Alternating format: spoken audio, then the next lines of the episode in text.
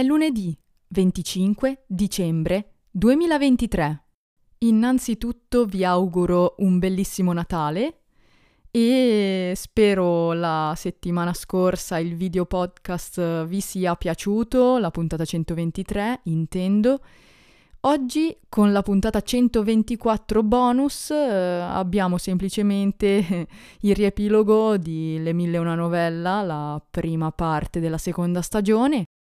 Quindi sentirete in sequenza, in questa puntata, dalla puntata 10 alla puntata 14 di Le mille una novella stagione 2.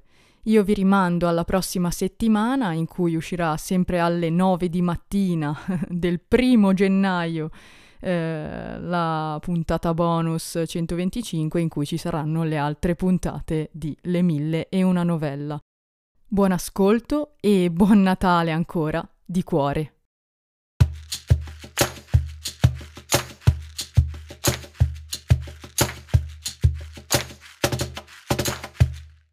Servirebbe una seconda introduzione di riflessione, giusto per accertarsi di sapere cosa vogliamo fare. Ricominciare non è mai facile. È come rituffarsi nell'acqua e ricordarsi che si galleggia e poi provare ad avanzare con l'attrito dell'acqua che si oppone. Ma alla fine è semplice, basta iniziare e poi si scivola. Se si parte e si pazienta si arriva dovunque. Non si deve pretendere di chiedere continuamente dove stiamo andando. Non stiamo andando da nessuna parte. Il cuore ci salva da un'esistenza fredda e senza meta. Però dobbiamo avere cuore. Se non abbiamo cuore ci sembrerà inutile il dolore, senza senso l'aspettare. È giusto non sapere la destinazione, ma il viaggio deve avere l'ambizione di arrivarci alla destinazione.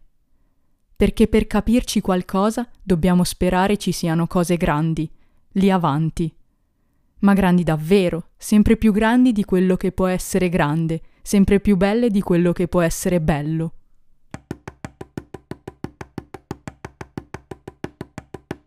Se non mi sono spiegata bene, vi siete persi e tutto questo non ci azzecca niente, bene.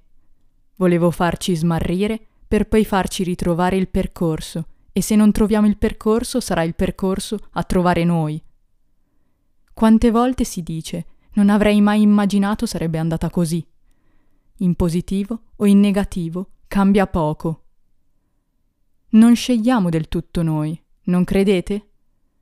È probabile, non lo crediate, ma forse sarebbe presuntuoso ammettere di avere pieno controllo.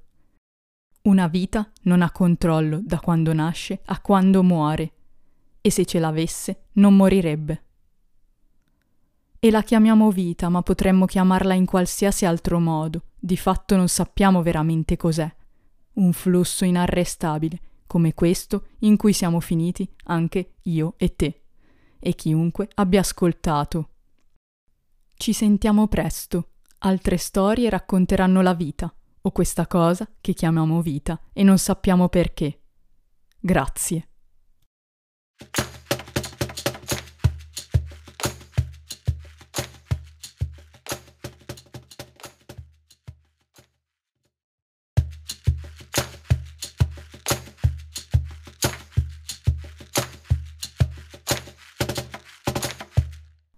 11. Il peluche, la premiazione.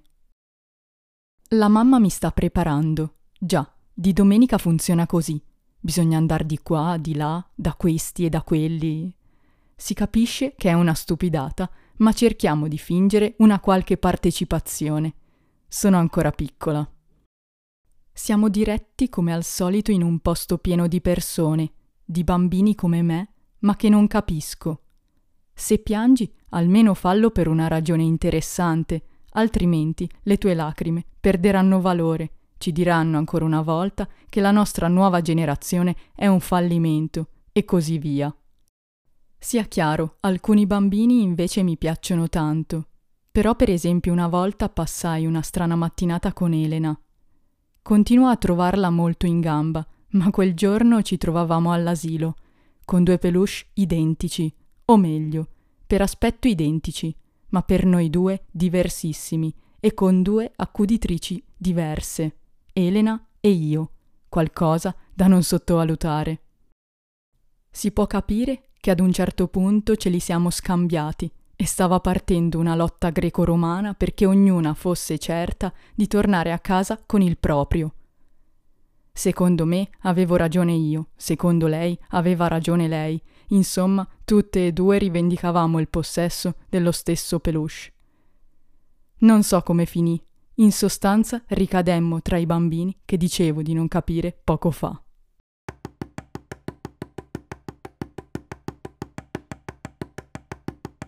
Ma insomma, stavamo andando a questa sorta di festa, una di quelle cose colorate in cui si mangia troppo, quando per tutta la settimana la mamma ti ha continuato a dire che non va bene mangiare questo e quest'altro. Bah, se potessi esprimerlo, direi che per me sono strani questi genitori.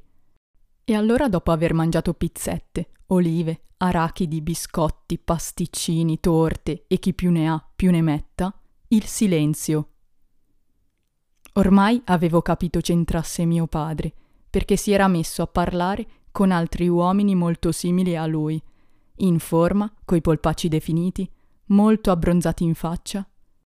Ma nessuno poteva sapere che spesso aveva portato a casa le sue coppe, vinte in alcune gare amatoriali di ciclismo, e che il gioco consisteva nel darmele, fare qualche foto fingendo fossi io ad averle vinte, eccetera.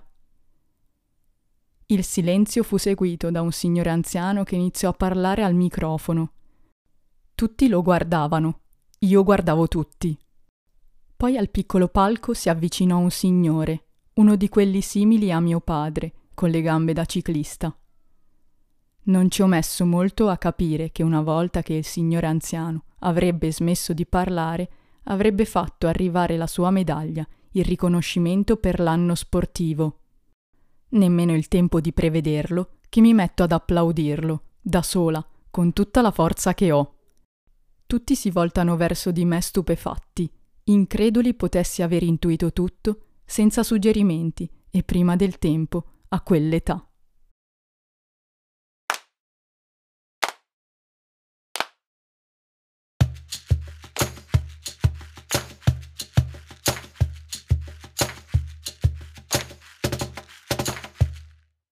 12.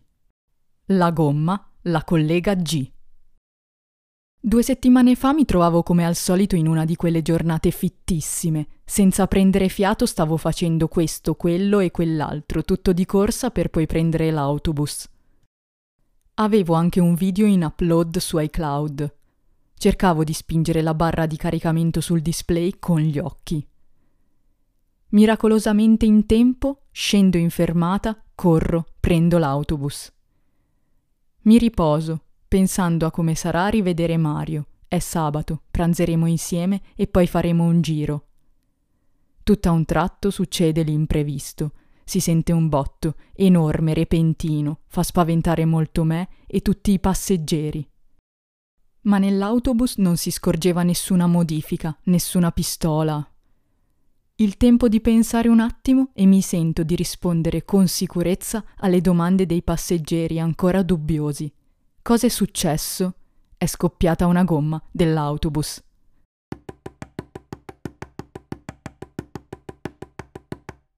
Così sono costretta a prendere un passaggio da mio padre, che per fortuna stava già per passare di là con la macchina. Di sabato gli autobus passano ogni 40 minuti nel mio paese. Troppo soprattutto per quanto fremevo dalla voglia di rivedere Mario, di mangiare la pizza insieme, di ridere. L'autobus si sa ha i suoi pro e i suoi contro, come ogni cosa. Un pro importantissimo è quanto si presta alla lettura. Per me anche dalle 6.57 di mattina, come l'altro ieri, che infatti mi sono seduta e sono partita, sia letteralmente sia a leggere Don Quixote della Mancia. Un altro pro è la tranquillità di farsi portare con l'autobus negli orari non di punta. Sempre l'altro ieri, poco dopo le 12, al ritorno, non stavo leggendo ma bensì ascoltando uno dei miei podcast tech settimanali americani fissi, fingendo di ammirare, a destra e a sinistra, il paesaggio già largamente conosciuto. Ad un certo punto vedo qualcosa di incredibile e comincio a ridere nel silenzio dell'autobus per dieci minuti buoni. La collega G, con un atteggiamento abbastanza sconsolato, stava imboccando Viale De Gasperi in bicicletta. Non l'avevo mai vista in bicicletta, ma sempre in macchina. Ripensandoci, in effetti, la sua macchina da tempo era scomparsa dal parcheggio della scuola. Ho rivoluzionato i miei assassini, i loro complici e tutti quelli che hanno osato anche solo sfiorarmi. La collega G un giorno rise di me con la mia assassina. Me ne accorsi, ma non so perché lo fece. Non mi sembra strano avere un cuore. Quel che conta è che adesso rido io. E il detto si sa bene, non devo starlo a ripetere.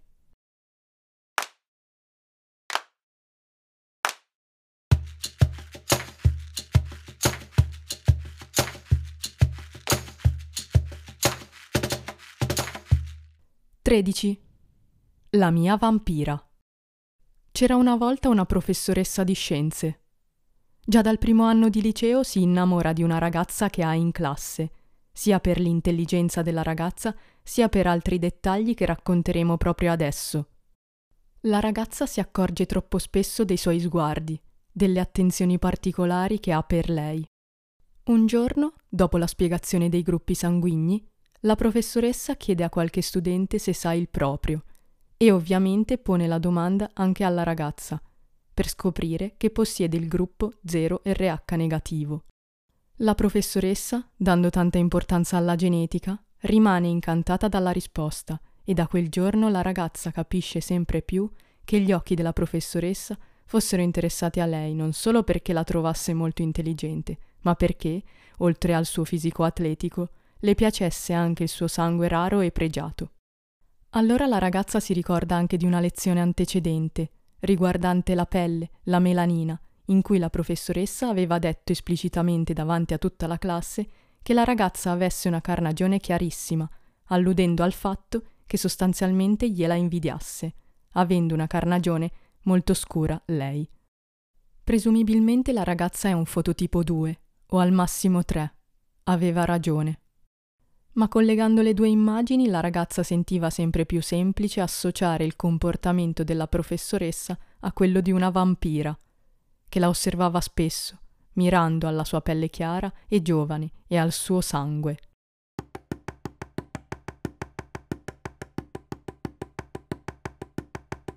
La mia vampira è quella professoressa di scienze, e non mi stupisco più di come mai spesso io abbia avuto bisogno di prendere un integratore di ferro, proprio quando c'era lei a morsicarmi le braccia, le gambe e il collo con gli occhi. Sento quelle ferite addosso, di recente ha anche provato a imprigionarmi perché fossi in un posto facile da raggiungere quando durante la notte si trasforma in una vampira assetata. Ma non ce l'ha fatta e ora sta impazzendo ed è scontenta.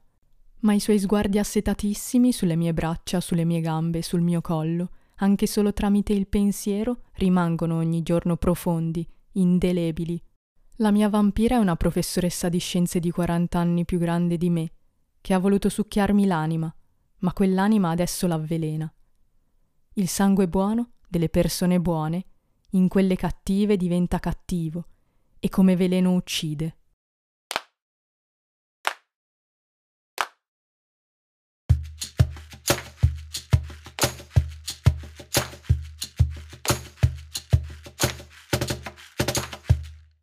Quattordici. Violazione della privacy. Che lo si dica in British English, privacy, o in americano, privacy, la privacy è una questione chiara. Se procuri a un qualsiasi personaggio un mio documento privato, che non lo riguarda neanche lontanamente, sei fuori dai giochi. Ma non sono giochi né capricci le faccende del garante. Non si va semplicemente indietro di qualche casellina come con le occhette del famoso gioco e nemmeno in punizione dietro alla lavagna. Si paga una multa severa, salata, almeno quanto la pietanza di quando ti si apre il tappo della saliera esattamente nel piatto. Una cascata, una scivolata che imita una valanga. Non è più possibile riavvolgere il filo e sistemare. C'è un'unica cosa da fare, bisogna pagare. E soprattutto nel caso di una violazione della privacy sanitaria, dove i dati sono più sensibili. E ancor di più se si tratta di una violazione della privacy sanitaria che ingloba dati della sfera psicologica. Lo dice ogni psicologo, ogni psichiatra che si rispetti. A ogni appuntamento, a ogni colloquio, le cose che verranno fuori qui, per il segreto professionale, rimarranno solamente qui.